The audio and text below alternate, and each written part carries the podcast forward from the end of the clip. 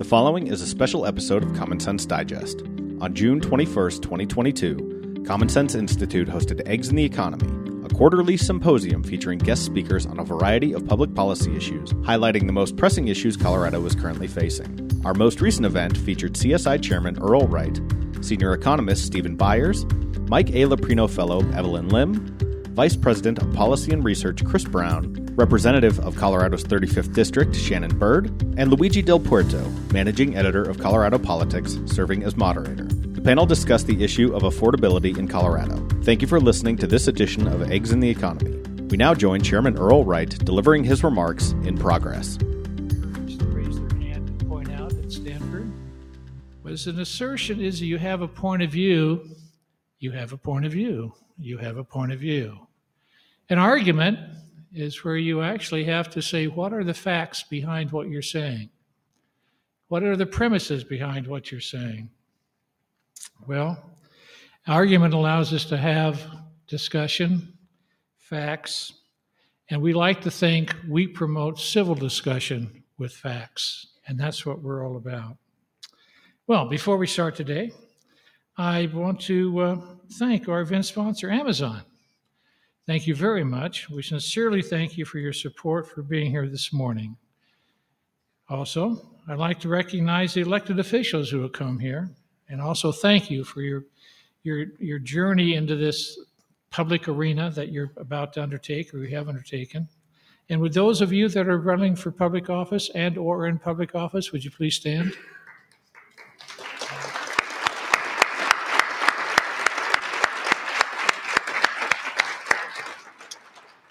I sincerely thank you for your efforts in taking the risk uh, to be involved in the service to our state and our communities.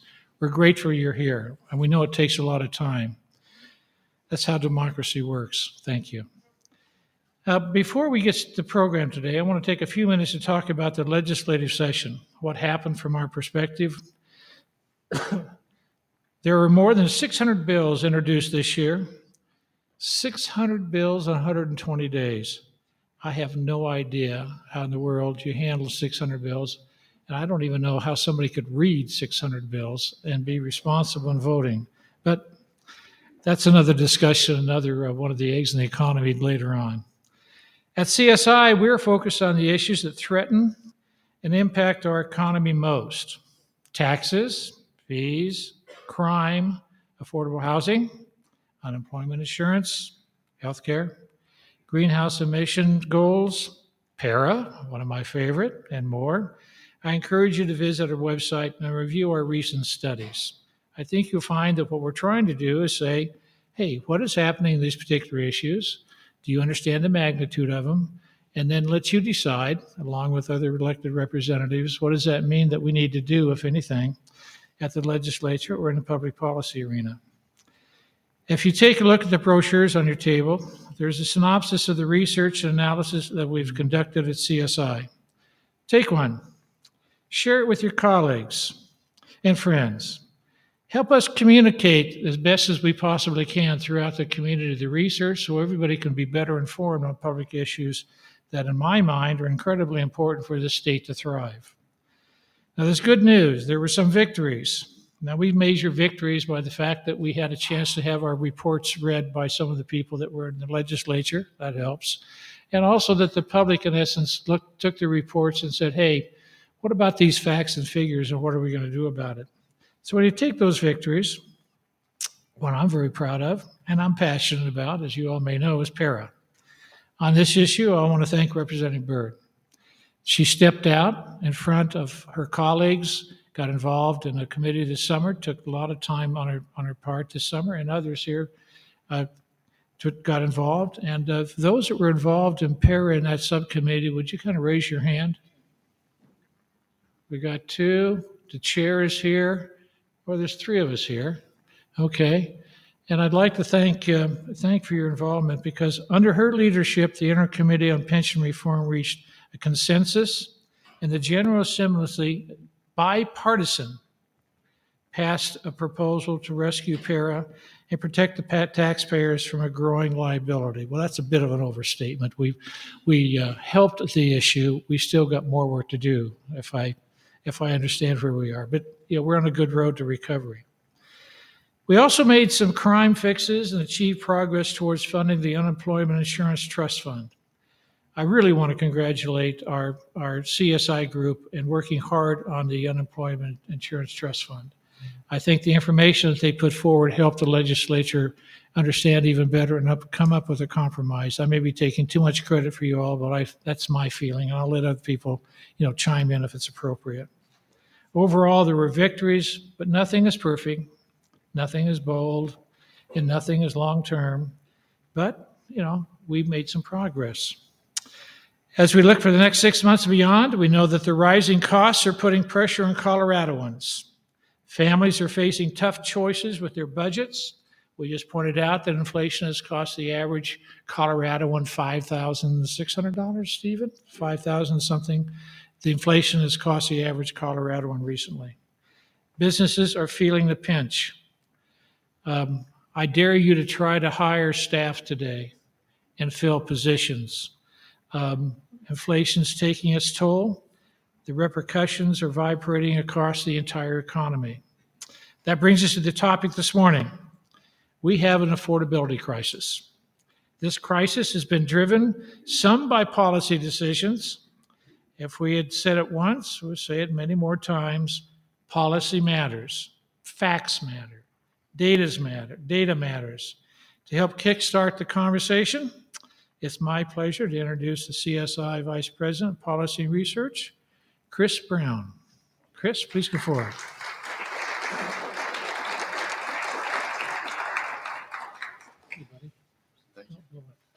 Earl, don't go too far. Don't go too far.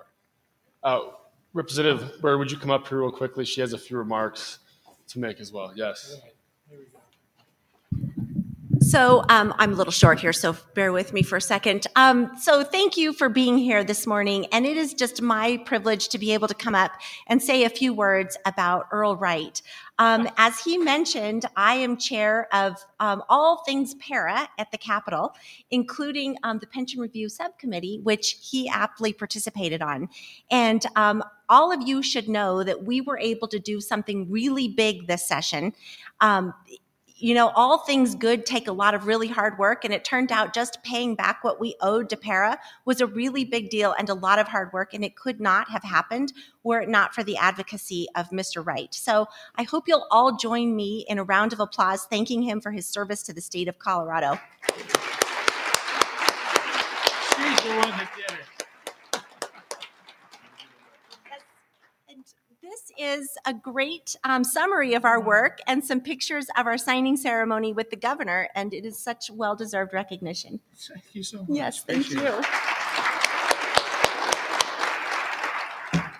Her leadership actually made it happen. So there, give her a round of applause.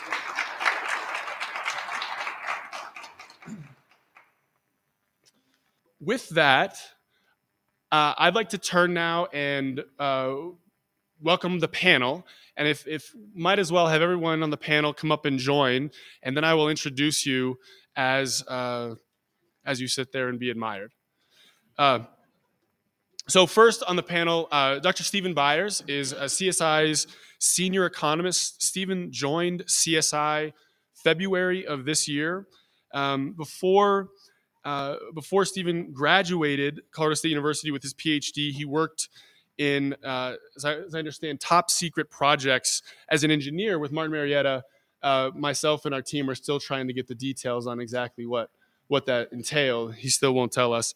Um, but he spent 23 years as an economist, roles with the SEC, the Public Accounting Oversight Board, and other federal agencies out of Washington, D.C., and produced award winning research, economic impact analysis with the Trade Policy Work Coalition for a Prosperous America. And he just reminded me yesterday that he used to have a 8.7 golf handicap, but that has gone downhill since he started as well. Uh, uh, Evelyn Lim is the current uh, uh Mike A. Leprino 2022 Free Enterprise Fellow. She joined us in the spring as well, talking about her first project as part of this fellowship. Um, you may have seen Evelyn in, in, past in past events, her work with her co-fellow Peter LiFari working on housing last year. Evelyn has held multiple ro- roles both in Colorado with groups like Colorado Concern and nationally, including uh, as the director of transportation security policy at the White House from 2005 2007, and most recently as the Region 8 HUD administrator under Secretary Ben Carson. Um, she is a wealth of information. We're very glad to have her on the team. Uh, State Representative Shannon Bird uh, was elected to District 35 in Adams County in 2018, reelected in 2020, and as I understand, is a candidate running in District 29 um, as part of the redistricting and whatnot that uh, I will have no details for you on, but I'm sure she will be able to describe.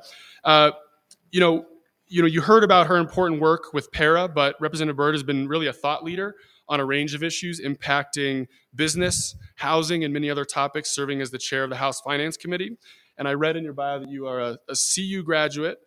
Uh, you have an MBA and MS Finance from CU Denver while working full time, and a law degree from DU. So I think it's it's no surprise uh, you are a thought leader on these on these topics. Uh, Luigi Del Puerto is the managing editor with Colorado Politics and will be moderating the panel. Uh, Luigi joined Colorado Politics early this year after being publisher and editor of Arizona News Service, a Phoenix based media company that covers public policy and politics in the Grand Canyon state. Under his leadership, the Arizona Capitol uh, Times, Arizona Capitol Times, snagged nearly 130 journalism awards since 2017. Um, and I have to say, uh, as a fellow former Arizonan, although I did live in the Northeast for years, I have to say that I do appreciate your Twitter takes on the snow and adapting to life in Colorado. Um, and you've, from the looks of it, you've adjusted, you know, as well as you have to the to the politics here. So thank you very much for moderating, and it shows yours. Oh, thank you, Thank you, Chris. Thank you, everybody. Good morning. Thank you for having me. Can you hear me okay? Good. Okay, perfect. Uh, just, just so you know a little bit about me. Um, my wife was uh, nurse of the year. Uh, my sister-in-law, her uh, her sister, was uh, teacher of the year, and and then that's when I realized I I am the weak link in the family. um, it, it's it's great to be here. My my family moved to Colorado about six months ago. Uh, in November, that was before the reports uh, came out that people are in fact leaving Denver, and so I'm kidding it's true. It's true. It's true. Um, so yesterday I called a friend of mine uh, from Arizona and asked, "Hey, how's uh, how are things over there?" And he uh, he said uh, it's 120 degrees. So I'm uh, I'm kind of Chris. We're stuck between 120 degrees in Phoenix and uh, at the city of Denver raising our parking meter rates by 100 percent. It's now two dollars instead of instead of one. Um, talking about the issue of affordability. Um, Obviously, it's a very important issue, as Chris has laid out.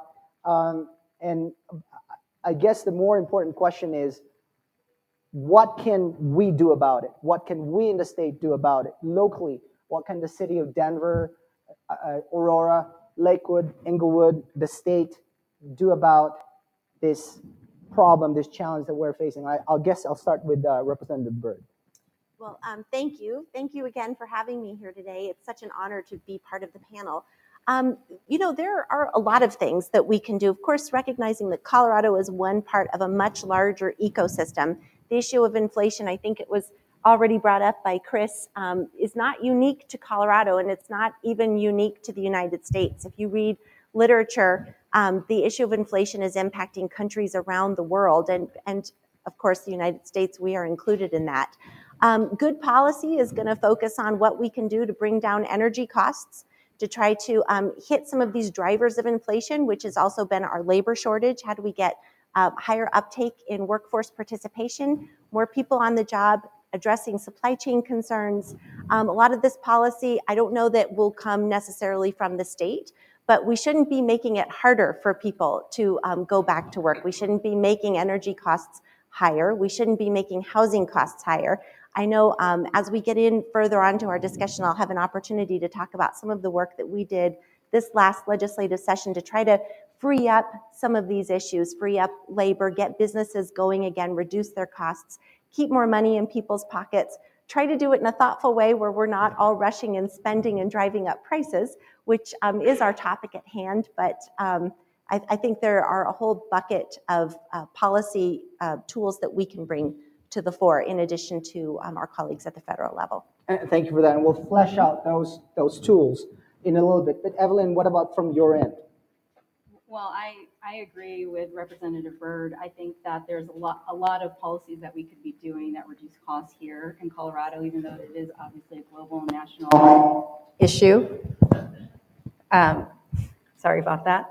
Uh, And so I think that we should be really looking at what we can do here in Colorado. Uh, My report that was dropped today talks about uh, some of the legislation that uh, passed this last session that really can um, in- uh, increase the cost of housing. And so we should really look uh, critically at those types of things because what we want to do is, is reduce regulation that adds to the cost, that hurts a lot of people here who, you know, you were lucky to come in when maybe housing prices were taking a, a bit of a dip. But as we were talking, uh, you know, before the panel, uh, that's, that's really uh, an anomaly in this market.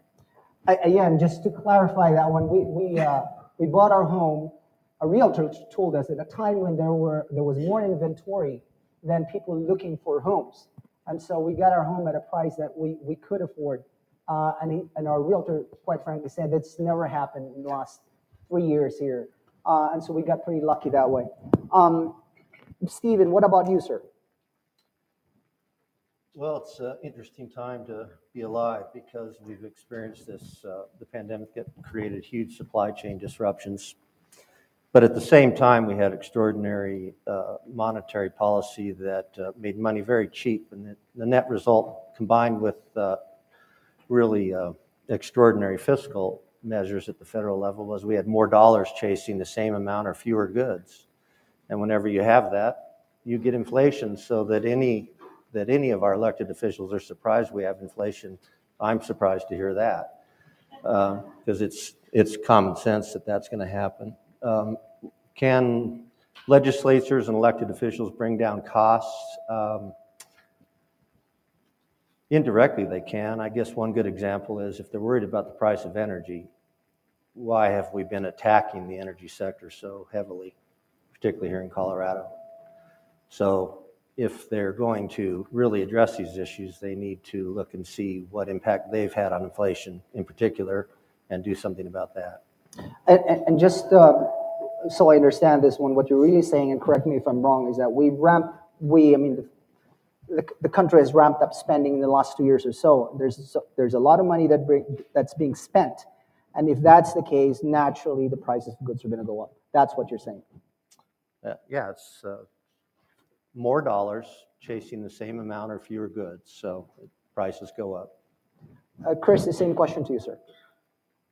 Not to maybe not to repeat what was been said on the panel. I think I, I you know wouldn't be doing this work if I didn't think that state and local policy had had an impact. But I, I, I also look at it from the standpoint that this is a national phenomenon. This isn't a national phenomenon. There are real constraints that Colorado by itself can't directly overcome, but I think it's important to, to understand they can make it worse. And I think policy can make situation worse. And uh, I- guess we, we went through and looked at the direct costs of this legislative session. It was a big departure from the last two years, last several years that we've seen uh, both at the ballot uh, and at the legislature in terms of changes to policy, uh, changes in taxes and fees. So there was a definite recognition that legislature has some uh, ability to, to moderate this and not make that worse. Um, but I think the, the jury may still be out on some of the long-term indirect costs. Let's dig into that just a little bit. You, you mentioned there are things that we, quite frankly, can't control. Uh, nothing we can do about them at the state level or the local level. Can you cite one or two of those things?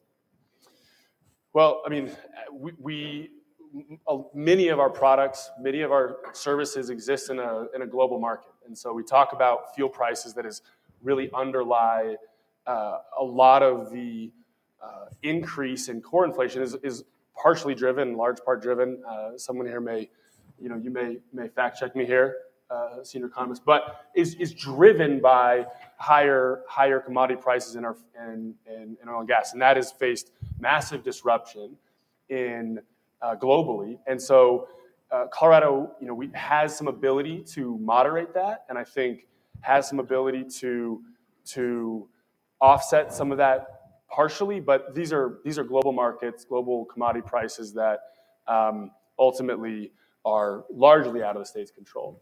Um, just really quickly, you're uh, running in a different district, correct? Uh, as a result of redistricting? It's a different district number, but at least It- half sorry, of the different same dis- yeah, district, yeah. yes. Do you have a primary? No, So you're set then? for now, yes. Okay, okay, good, all right, okay.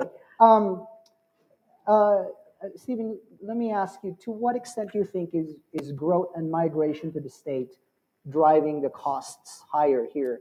And I mentioned that because there was a report that you know, I noted earlier that uh, people are in fact migrating out of Denver instead of migrating into Denver. Uh, wait, correct me if I'm wrong. That's fairly new, right? It's a fairly new phenomenon. Uh, yeah, it is a new phenomenon. People are responding to the fact that uh, if they don't have a well-paying job, particularly you're just out of college, you, you simply can't afford to pay rent, buy a car, and uh, be able to go downtown and party after the Avs game, I guess. But the the the housing prices started rising uh, in response about seven, eight years ago to this huge influx of people that were moving to Colorado. And at the time, we already had a housing shortage. And over that time, even though population has continued to, to increase, we haven't built enough housing to offset that increased demand. So that's part of the problem. The other problem with housing here, it's exacerbated, is now suddenly you have all this cheap money around, and a lot of people felt like, hey, this is my best opportunity to get into a house. And I think they ignored the nominal price of the house and looked at what their monthly payments would be.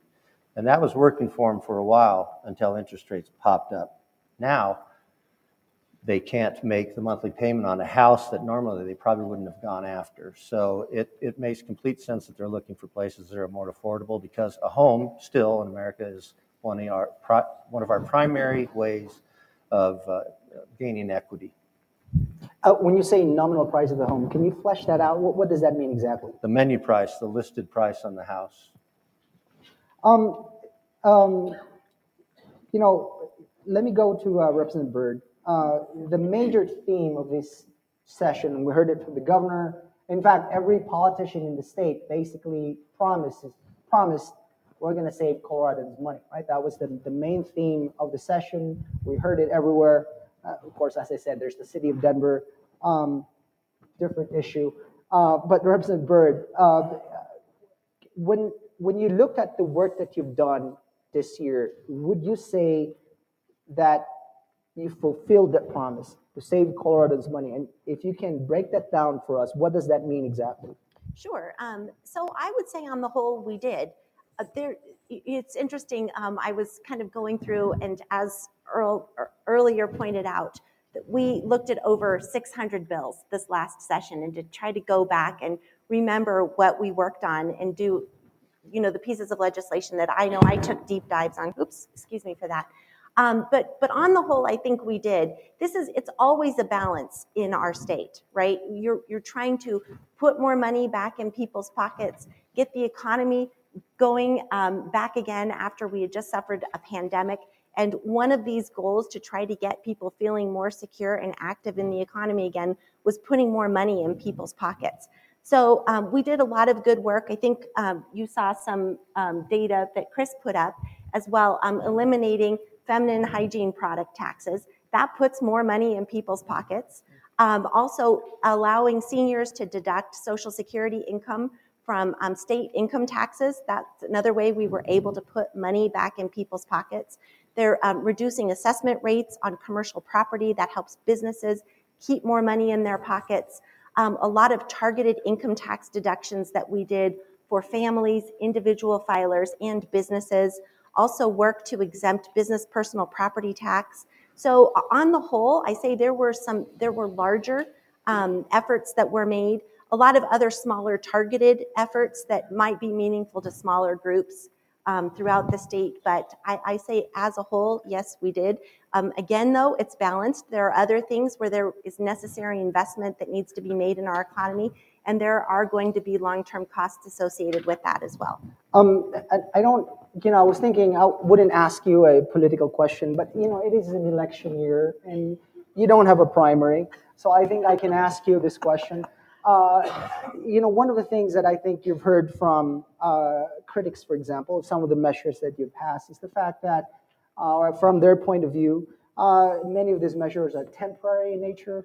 Uh, you know, they last for one to two years, uh, and some of them argue that they're a cynical ploy. I guess that's the phrase I've heard: cynical ploy to court voters um, in this election cycle uh, because they're not permanent. So I guess the, the a follow-up question is, what, what's your take on that argument? And second, why are these not permanent uh, reductions in terms of uh, rebates, for example, or uh, you know the fee uh, reductions that that's coming out of the state legislature? That's a great question, and I I think uh, most people in this group are very savvy. We know that we have a balanced budget amendment. Um, we can only spend in any year what we have in our pockets. And this year we had extraordinary money come from the federal government, one time dollars that had to be pushed out. So um, there were waivers of filing fees. Some of these dollars, filing fees, other targeted fee reductions, and I have my list of 100 ways that we cut and um, you know cut fees here and did some targeted income tax reductions that were um, funded by some of these one-time dollars that we received from the federal government. Those, just by definition, are one time expenditures. Also, because our economy and revenues coming into the state, it's volatile from year to year. So it's not always prudent for us to build in long term um, cost reductions when we don't know in the next year whether we will have revenue coming into the state to support those fee and fee reductions and cost cuts. So much of this is being prudent, knowing what we have and doing, doing what we can when we know we have the money. The other, um, I know that there was criticism um, that the governor brought on by um, advancing Tabor refunds and making those happen earlier. Um, that was done, um, I don't know that the messaging around that maybe conveyed what the full intent was, but I will say I know that today we know a dollar received today is much better than a dollar received next year. So advancing Tabor refunds out to people a year ahead of time definitely helps people. And in this age when we're spending more money just for basic goods and services, those dollars will benefit people more today rather than next year. And I'm going to go to Evelyn just in a second, but I want to get Stephen's take on uh, Reverend Bird. Uh, uh, uh, what point that you know advancing Tabor refund now helps Coloradans today uh, vis-a-vis, you know, in a year or so? Well, sure. Uh, the net present value of a dollar today is greater than it is getting it a year from now, so that makes sense. Um, I, I do wonder, do you get the same amount of money today uh, in terms of the, the dollar amount that you would have gotten for your Tabor refund? So if I was due $400 next year for my Tabor refund, am I getting $400 a day or am I getting some other number? Do you know? If my Tabor refund was supposed to be $400 because of the amount of taxes I paid in, et cetera, would I get $400 as it's pushed forward to me today? Or would, do I get it less? Do I get $200 instead of $400 or? Um, if I'm understanding Yeah, the go ahead, question ma'am. correctly, um, I- it's my understanding that the, the refund actually might be more than $400 going out to people. That's being upward adjusted as um, our uh, budget people reconcile what tax dollars are received by the state. So you're probably getting more. I think it's Oh, you closer to are? $600 now. Um, E- Evelyn, I want to go to you. So you- you just released or releasing a report today um, highlighting several recent reforms and their long-term effects on housing. Um, summarize to us the main points of the report. Sure, and I, and I just want to say at the top that Representative Bird has, Bird has been really balanced in, in the areas that I work in, which is housing. Um, she's been a great partner to us and, and, and working on a lot of things that the state legislature has done. I think, you know, there's good and bad. They passed an innovative housing uh, fund, which um, was was uh, similar to one of the recommendations that Peter LiFari and I had done in our uh, fellowship report last year. And I think, you know, just going back to the influx of federal dollars in um, in the state, you know, for, for federal money, if you use if you don't use it, you lose it. And so I think one of the important things that uh, the state should be doing is looking at how to really pinpoint those dollars into ways that are effective and are meaningful for some of the issues that we're, we have here in Colorado, one of which is housing. So I would say that, um, you know, there's good and bad with, with that. The money's there. Uh, if, we, if you don't use it, we're, it goes back. Um, and so that's always a challenge. Uh, my report today that was just released was on one of the uh, um, bills that were pa- was passed this last session, which was on uh, energy codes. And I think um, I'll just do a plug for it. I hope you all read it. It, it builds on my report of last quarter, which was on energy in general in, in the state, and how really those energy codes um, can impact the cost of building. And so in our report, um, and we saw this in, in the Marshall Fire, uh, those communities that were impacted who had already um, um, um, implemented this the same code that the legislator was talking about, which is the 2021 IECC, plus additional green um, codes, and and the um, cost to implement those codes was anywhere from 6,000 to 22,000 uh, per home. And so what we saw in the Marshall Fire was that people couldn't afford to build based on um, that added cost. So the city council basically said, you know, we're not going to implement that for these new homes. Uh, the legislature, just days after, passed the same energy code with exemptions for disaster victims. But what we're seeing is that really that will add to the cost generally to build. And what we don't need, and, and the governor has even said this, is that we don't need to add uh, additional costs to build when we're at such a deficit.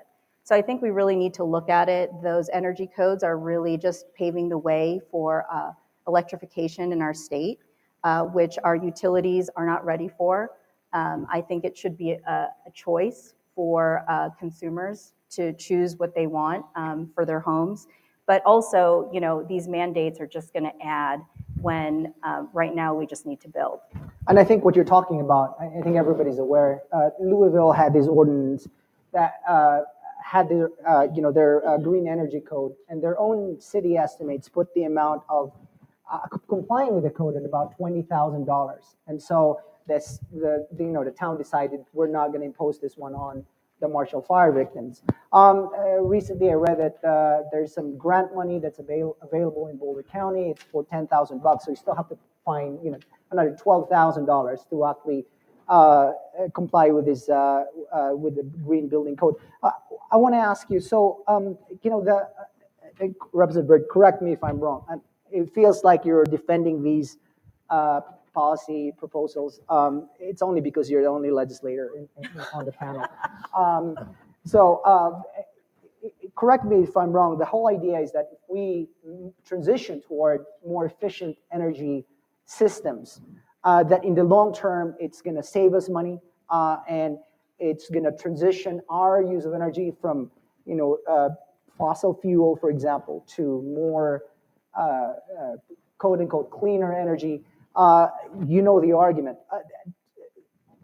does that, how does that factor into your report? And what do you make of that argument that we're, you know, may, maybe we take this pain right now because we're transitioning to something uh, presumably better?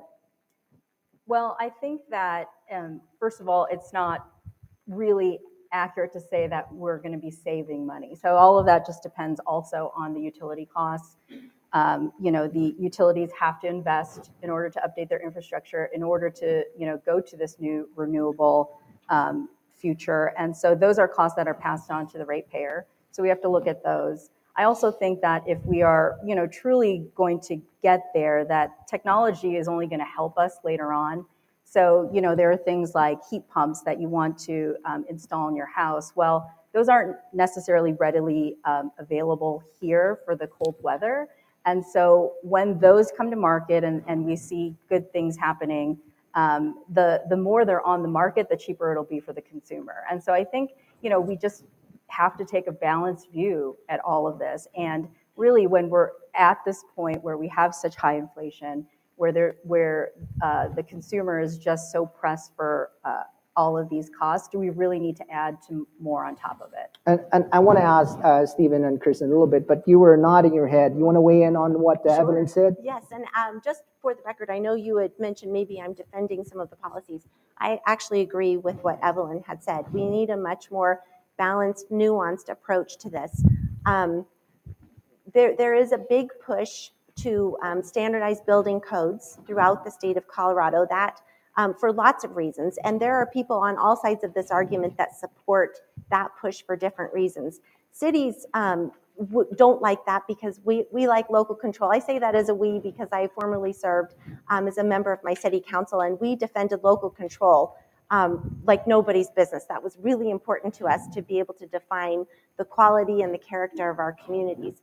That said, however, that's um, a, a, non-uniform building code drives up building costs throughout the state. Um, so, so there's pluses and minuses to that. Um, where I think we run into some trouble, though, is where we try to leverage a uniform building code to advance a specific policy, which is a shift in in how we use energy and um, the types and sources of energy that we consume in our state. Um, what I'm hopeful for in our state, and, and I agree, as I said, with what Evelyn had said, that as there is a push that we are more nuanced in our policy, that there's more education so that people are deciding what's right for them, that it's not so much a mandate. People are choosing to do this more rather than being forced to do it. Um, also, that to the extent that we're putting more of our, our, um, our homes and our appliances, our cars, everything that requires energy, to the extent that we are building um, demand for um, energy off of the grid, we need to pair that with our ability for the grid to provide the energy in a stable way. We don't want to be like Texas. Um, and Texas has lots of good things about it, but we know that um, during a terrible snowstorm, their grid wasn't able to provide the energy that the citizens of their state needed. And that's a public health, safety, and welfare issue. So we need to be thinking about that now um, especially with summer coming on board. I know I cited a, a winter example for Texas, but summer there's huge demand on a grid. So we need to pair um, any change we make to sources of energy um, to our grid's capacity to address that. And I know that's the policy I'm advocating for as well. And, and thank you. And if you note that snowstorm that happened about two years, two years ago, right? Two years ago in Texas, uh, I think you're all going to be paying about $600 million at least uh, as a result of that uh, uh, winter snap. Is that right? Yep, about six, at least 600 million bucks. That's that's a lot of money. Um, uh, Stephen, uh, you know the the constant headline has been surging home prices, and the question is how affordable uh, are Colorado homes today? the question is if home price growth is outpacing inflation by that much, uh, what is causing it to run so high? Well, we've already mentioned that there's increased demand and a lot of uh, cheap money floating around, but uh, it's this inflation has also increased the cost of a home because if you look at any data on the built cost of the building materials and the labor that goes into just constructing the home, that's an additional layer of inflation that is uh, uh has to be figured into this. Um, when you say that lots, I'm sorry, lots of money floating around, you, you mean money from California, right? All the Californians moving over and buying. Well, you know, that's an interesting thing too. Is there are a lot of people. I have a friend who's a, a realtor here in town, been doing it for quite some time, and he and I were building some houses down in Wash Park, and uh, we built this uh, house that we listed for like 1.3 million dollars and this, I'm sitting across the table at the closing from this 23 year old girl. Well, her husband wasn't there. Well, her, her, his folks just gave them the money to buy the house. So I'm sorry, you say that 22 year old girl, the she parents was 22 or 23, and the parents, I, I'm kind gave of, them money. I didn't ask her. Excuse me, what do you do for a living? Uh, you know, to afford this, and but they got, I overheard the conversation a bit, and it was either her or his parents just gave them the money to get them started. And I think there are a lot of people who have sold their homes in these places that have uh, historically had higher prices. They cashed out, and so they're not affected by the cost of financing. How do we uh, how do we find parents like that? my my dad always told me that I I have a trust fund. It's very trusty. Just, it's not funded. that, that, that I, I don't even know what to say to that. Uh, and I'm a reporter, you know. I like stories. Uh, um, the misery. Um, go ahead. You mind if I? So on on that point, not not to add, you know, not that I have a 1.3 million dollar uh, loan from my parents either, but no, I, the the question about uh, on housing and what's driving this, and you you asked earlier, you know, to what extent is this really driven by just growth, the acceleration in growth, and influx of people? I, I, you know, I think when you when it comes to housing, when it comes to most market uh, you know, fundamentals, you're going to see demand, and you can't. It, it, demand is is driven by consumer preference, by by choices. What we're facing is really constrained market. It's really a supply constraint more than the influx of people. And I, I guess I plug. Um, I'll plug a report we'll have coming out next week. We've put out these estimates of supply, uh, un- undersupply. We've said this is how much the, this is the, the housing deficit. Last year with Evelyn, we estimated it to be about 175,000 housing units. Re-estimated it with some updated numbers from census and second homes. That now puts that number at about 195,000 units. Uh, deficit here in Colorado. The state, as part of a transformational task force, estimated that number to be more than 225,000 units short. And what I'll plug is for the local, you know, elected officials here, uh, you know, you know, local officials, state officials, but wherever your community is, we're going to be putting out a, a number by county, an undersupply number by county, and then tracking the monthly permit data to see to what extent permits are keeping pace with uh, what that undersupply is and how much we need to, to un, you know, to fill in the deficit and get back to a more stable. So we want to put a finer point on this question of not just we face a deficit, but actually by county, what is needed and to what extent are we actually seeing that growth and are we achieving um, are we achieving what in fact is needed and i think putting a sharper point on that updating it quarterly hopefully is something that's useful in your community to say look this is this is pinpoint on the problem and are we actually making a difference uh, stephen go ahead well to add on to this is uh, when I when we took this to the county level rather than just looking at the housing supply over the whole state, it was interesting the number of um, um, counties that had surplus of housing when you first looked at it. For instance, uh, Summit County had a surplus of housing. You're like, well, how can Summit, sorry, Summit County? I'm from Arizona. Where where is Summit County? How far away from Denver? Lake Dillon.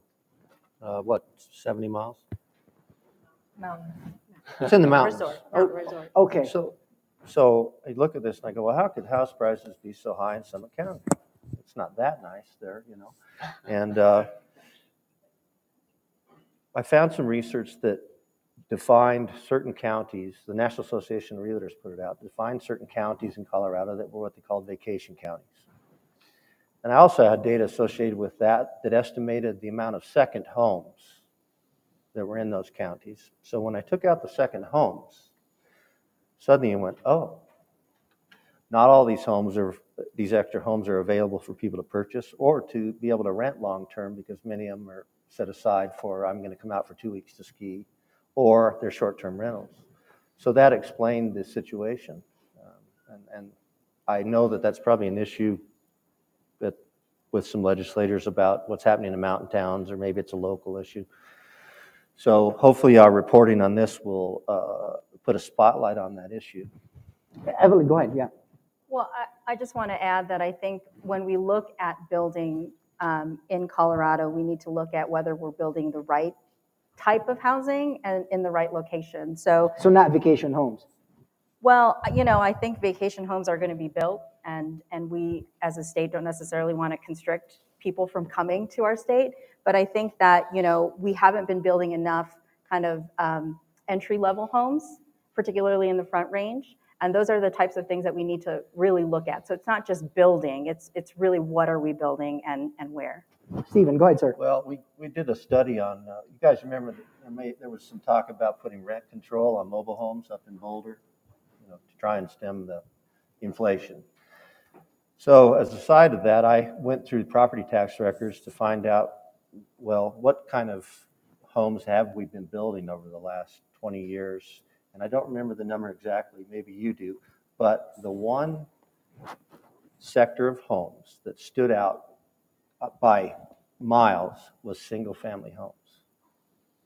So it, it was real representative showing that, yeah, we're building a lot of single-family homes, but we're not building, even though you may think it's the case, we're not building as many, uh, you know, condos, uh, townhouse communities and so forth that have a denser uh, footprint. So So we're not building enough multifamily homes, we're building single-family residences is, is what's happening. And, uh, you know, I think since you're plugging your reports, I just want to plug a report too. The, uh, the, uh, the Denver Gazette had a story a couple days ago about building permitting in the city of Denver, my favorite city, as you now can tell. I also live in, in Denver. Uh, and uh, it's, uh, it's an eye opener, to me at least, to learn that you know that, that we're not permitting the process is so delayed so bogged down that you know i think the headline captures it. It's a permitting pur- purgatory is what's happening uh, and and kind of amplifies the, the, the ch- housing challenges that we now see. Representative Bird i want to ask you because in this session uh, correct me if i'm wrong we put a lot of money into housing. There's hundreds of millions of dollars that we've allocated you know a lot of them federal funding into housing but talk to us about what you've done on that on that uh, uh, front. Right. So we did. A lot of the money again came from the federal government, and um, there was a big push to to make more grants, invest in innovative housing strategies. Um, that there's um, one of the bills will, will highlight funding for 3D um, printing of homes, trying trying different types of home construction that will find a way to bring down the cost to construct homes, um, a revolving loan fund to help build more affordable, either for sale and also um, home um, rental product as well. Um, one thing that we did, this isn't related to um, federal dollars, but we renewed our low income housing tax credit here in the state of Colorado. And over the next 10 years, that'll amount to $421 million in tax credits that uh, $421 million um, long-term investment in trying to bring the private sector dollars in and build more affordable rental housing. And that's a theme in our state. Most of what is getting built, um, that, at least that we are able to um, incentivize is more rental product. And um, that's a bit of a challenge. I think that creates a housing stock supply that is out of balance and doesn't help people really have that opportunity to buy a home, build wealth, and um, you know gain that financial stability. So we we can do certain things at the state level, even with the one-time dollars, but really a lot of those um, dollars they are a drop in the bucket. We need to do bigger things that I think fix the way the market works so that the market will operate efficiently and it's not us trying to find creative ways with tax dollars to spur construction of more rental product. Um, I don't think that was anybody's dream. We'd like to have our own home. And, and I want to get back to you on, on fixing the market in a little bit, but I want to ask, uh, Chris, you earlier in your presentation, you talk about the misery index.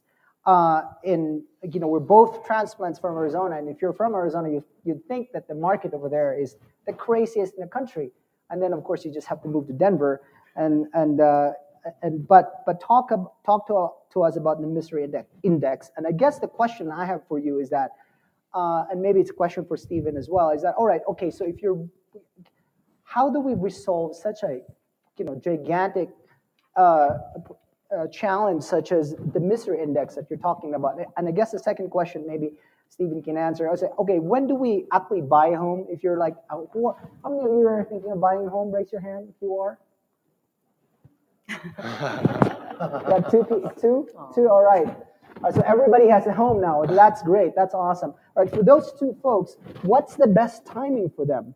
When do you know? How long do we wait? December, January of next year when it's really like cold here? Is that when? Uh, December seventeenth at two p.m. That's that's when you should go. No, I, I, I um, uh, maybe if you would have asked this, you know, a, f- a few months ago, you might have had a few more hands, but people have changed their mind. But um, no, the, the the the idea on the misery index again was to spotlight this this core issue facing a segment of Colorado that is crucial for, for growth. You know, the number one issue or you know, top issue we, we hear when talking with um, like officials, and I'm sure you hear from constituents, you hear from businesses, business associations, is is you know, we can we can bring in companies, we can bring in people, but they can't find homes, or they struggle to find homes. And this is a this is an economic development issue. This is no surprise. This is no news for anyone necessarily in this room, but but we we wanted to ensure that as we hope and would expect there is a breaking point, prices will moderate. But given where federal interest rates are going and mortgage rates will, will follow, this is going to reflect even higher costs. And so we wanted to ensure we, we reflected both of those issues facing, facing consumers in that market. Uh, uh, Stephen, just really quickly, sir, I think you were going to weigh in. Well, if you're asking when you should buy a house, is uh, as this interest rate uh, in uh, increasing cycle that the Fed's pursuing right now goes forward, eventually they'll tame inflation. We don't know when that is.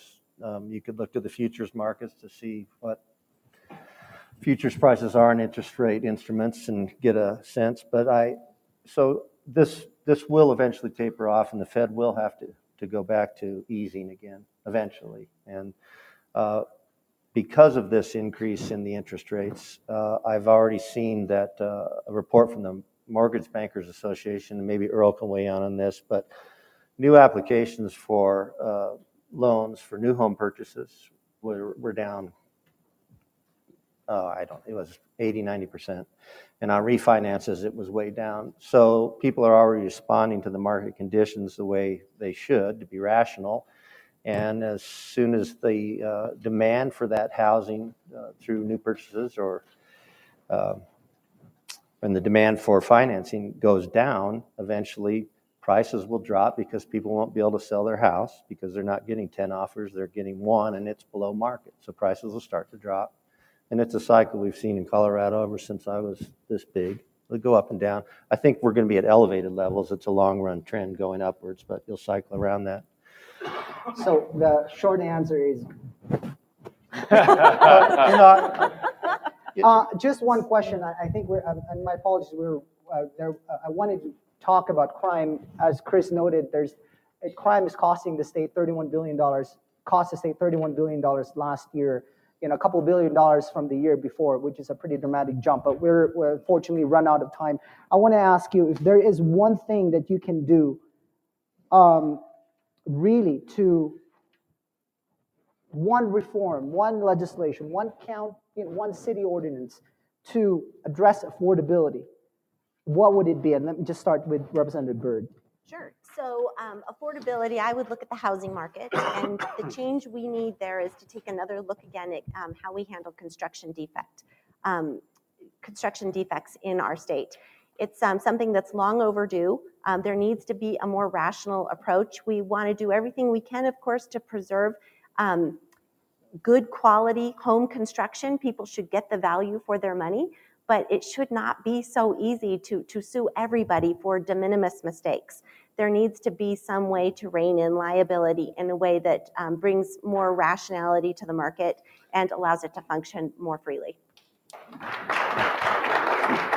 Evelyn? Um, I would agree with that. I think when the legislature passed a construction defect fix, it, we found out it didn't actually fix it.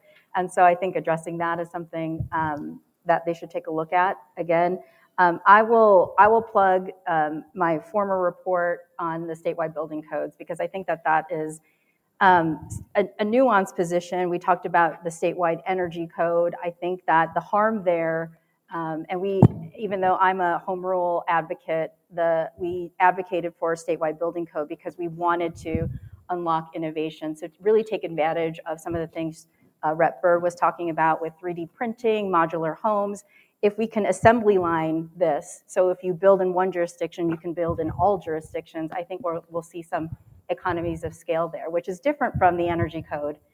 Because what you have to do now is take the statewide energy code and then marry it to whatever building code you have in your uh, local jurisdiction. And so I don't think we're actually gaining anything from that. So I think we should look at that. I think that um, we should really uh, taper down our, our um, energy goals, uh, we should retake a look at how we're addressing that as a state.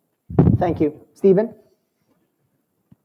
I like cost benefit analysis, and I think before any new legislation is passed, it should be required that the legislature has to hire somebody or have their staff do the cost benefit analysis. And let me just give you an example. Rocky Ford, Colorado, great cantaloupes if you're not from Colorado. That's, you should eat Rocky Ford cantaloupes. Uh, there's about 1,500 households out there, homes. The Black Hills Energy Corporation did a study to find out what total electrification of those homes in that community would be. And that means people who were using natural gas to heat and cook. Nope, you're all electric now. The per unit cost range was between $32,000 and $37,000 a house. Now, this includes the infrastructure to provide that extra electricity, do the wiring behind the meter and the walls of the house so that you don't burn your house down with all that electricity. And so the total cost of the community uh, was going to be for 1,500 homes was between 46 million and 54 million dollars. I would think that uh, a legislature who is a legislator who is trying who's going to enforce these new electrification uh, codes would kind of want to hear what the voters think about that before they sign on for that. So, Chris? I, you know, um, I thought I had an answer, but I, am gonna I'm gonna change it up a little bit because I think housing is I, I, I, think housing is critical. But one thing we haven't actually talked about today, we um, something that's been front of mind for me and, and our team for the last two years is actually in the healthcare space.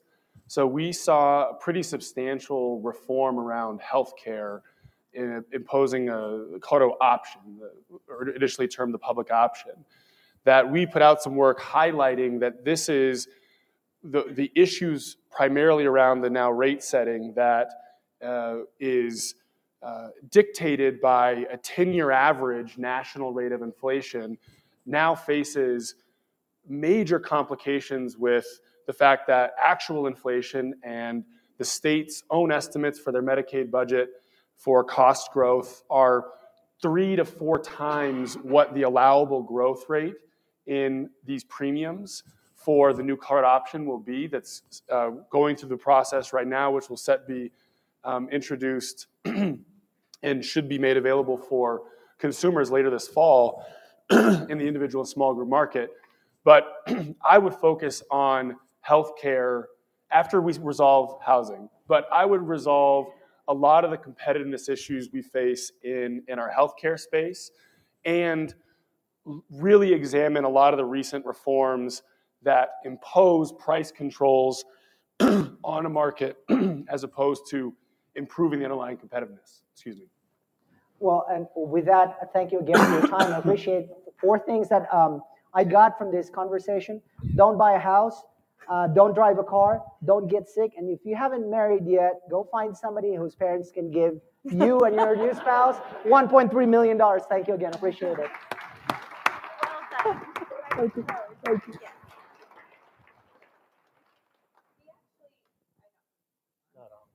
Um, we have a few minutes for questions from the audience. Alexa is in the back. If you have a question, just raise up your hand and she'll come grab you. Rarely, need a microphone, but when I do, it doesn't work. Um, the question that I have is: We looked at what crime costs uh, the question that I have is how does regulation affect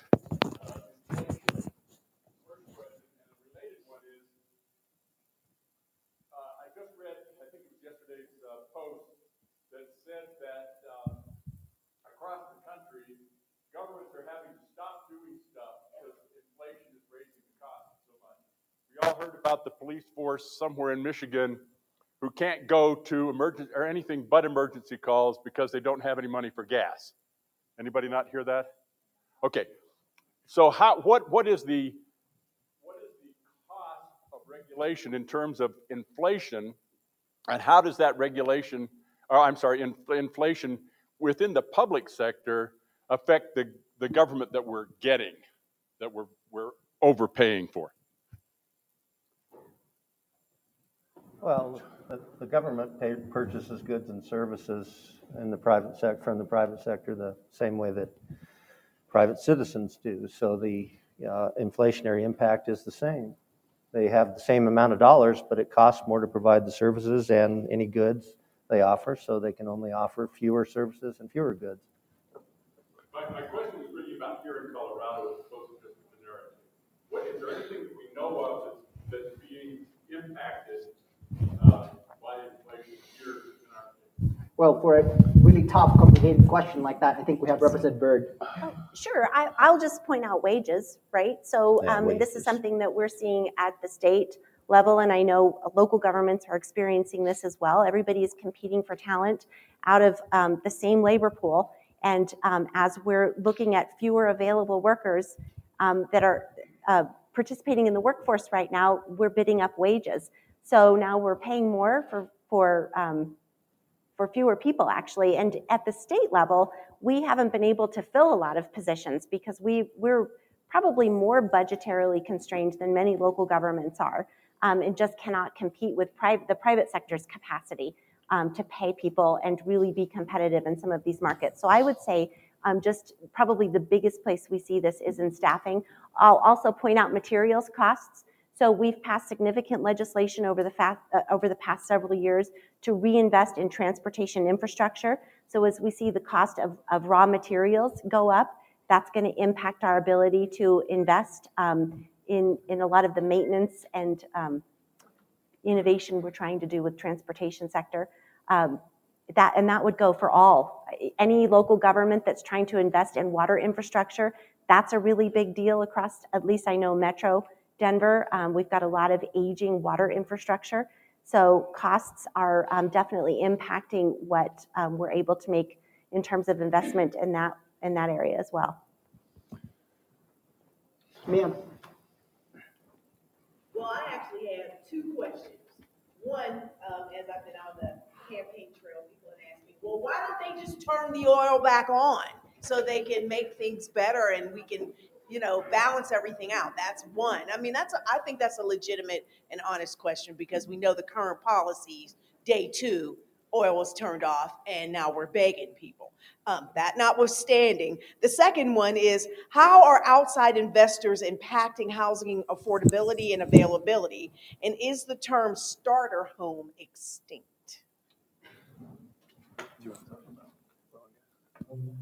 who wants to take up the first question? Uh, Which one do you want me to answer?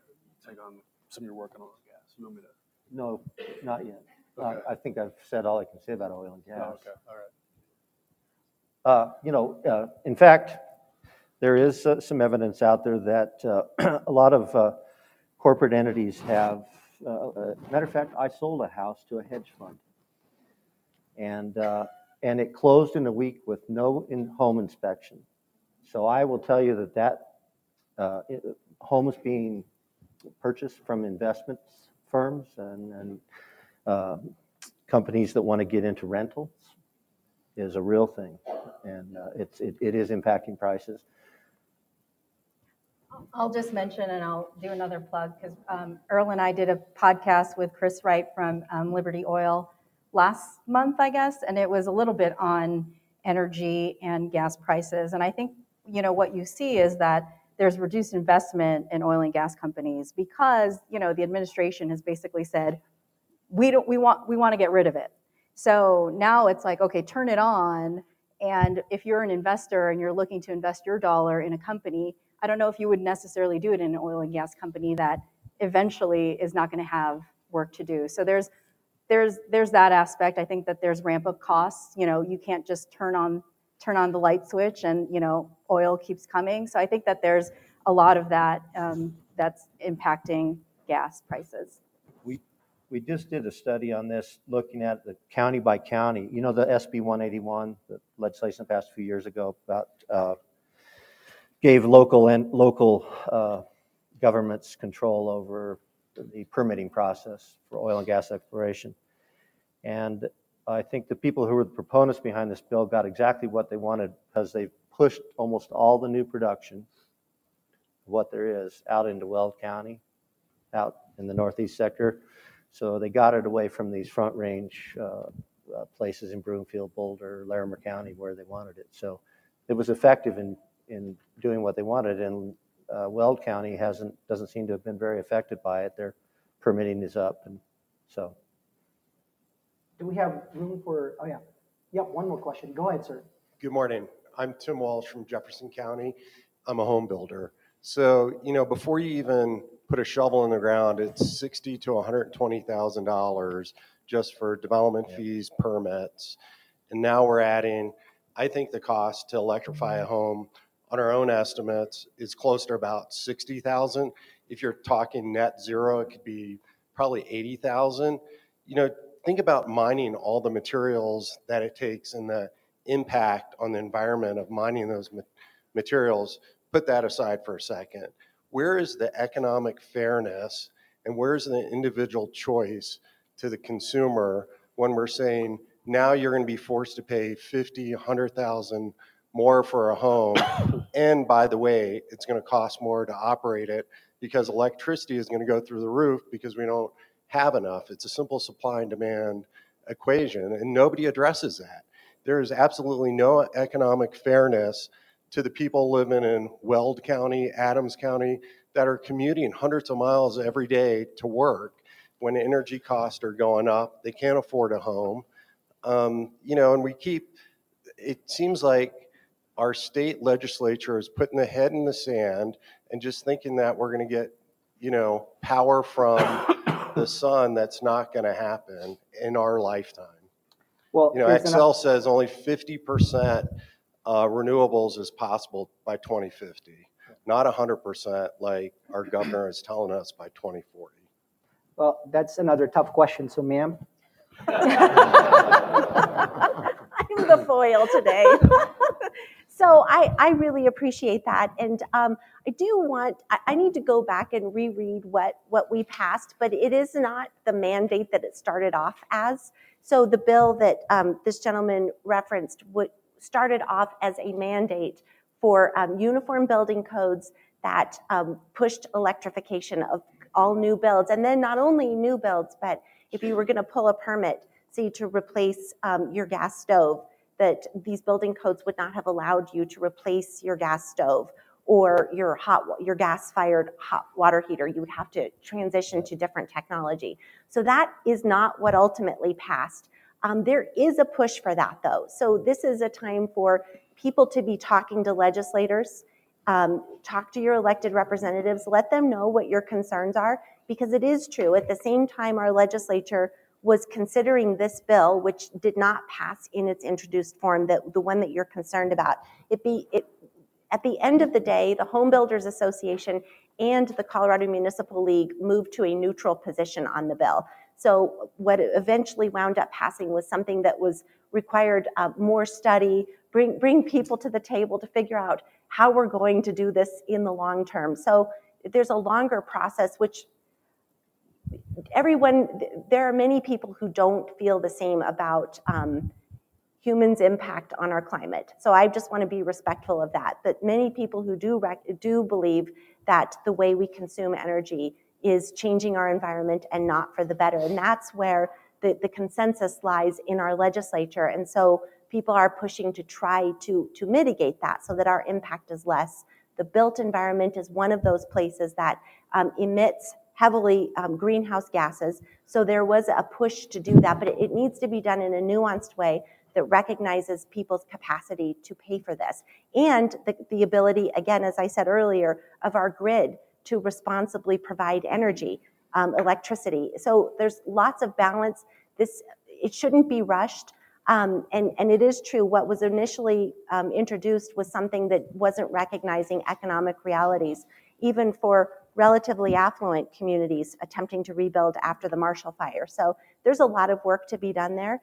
And um, I, I did want to hopefully put your mind a little bit at ease, but there's bigger public dialogue here, and I hope you stay engaged so that we are thoughtful as legislators moving through and, and pass good policy for our state. so sir, after the panel, you, You can come talk to me some more. Although I, I really, I think I got a strong sense for where you're at, and I appreciate that. Thank you. I'll just say my report is exactly about this, so download it over at commonsenseinstituteco.org because um, Rep. Bird is right. It's it's it's it's a process for um, to basically implement these codes, to adopt these codes.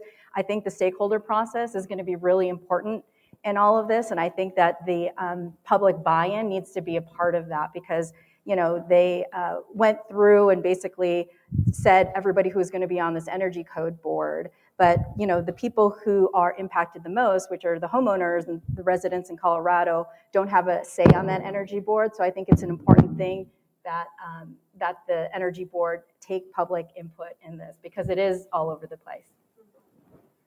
Thank you again, everybody.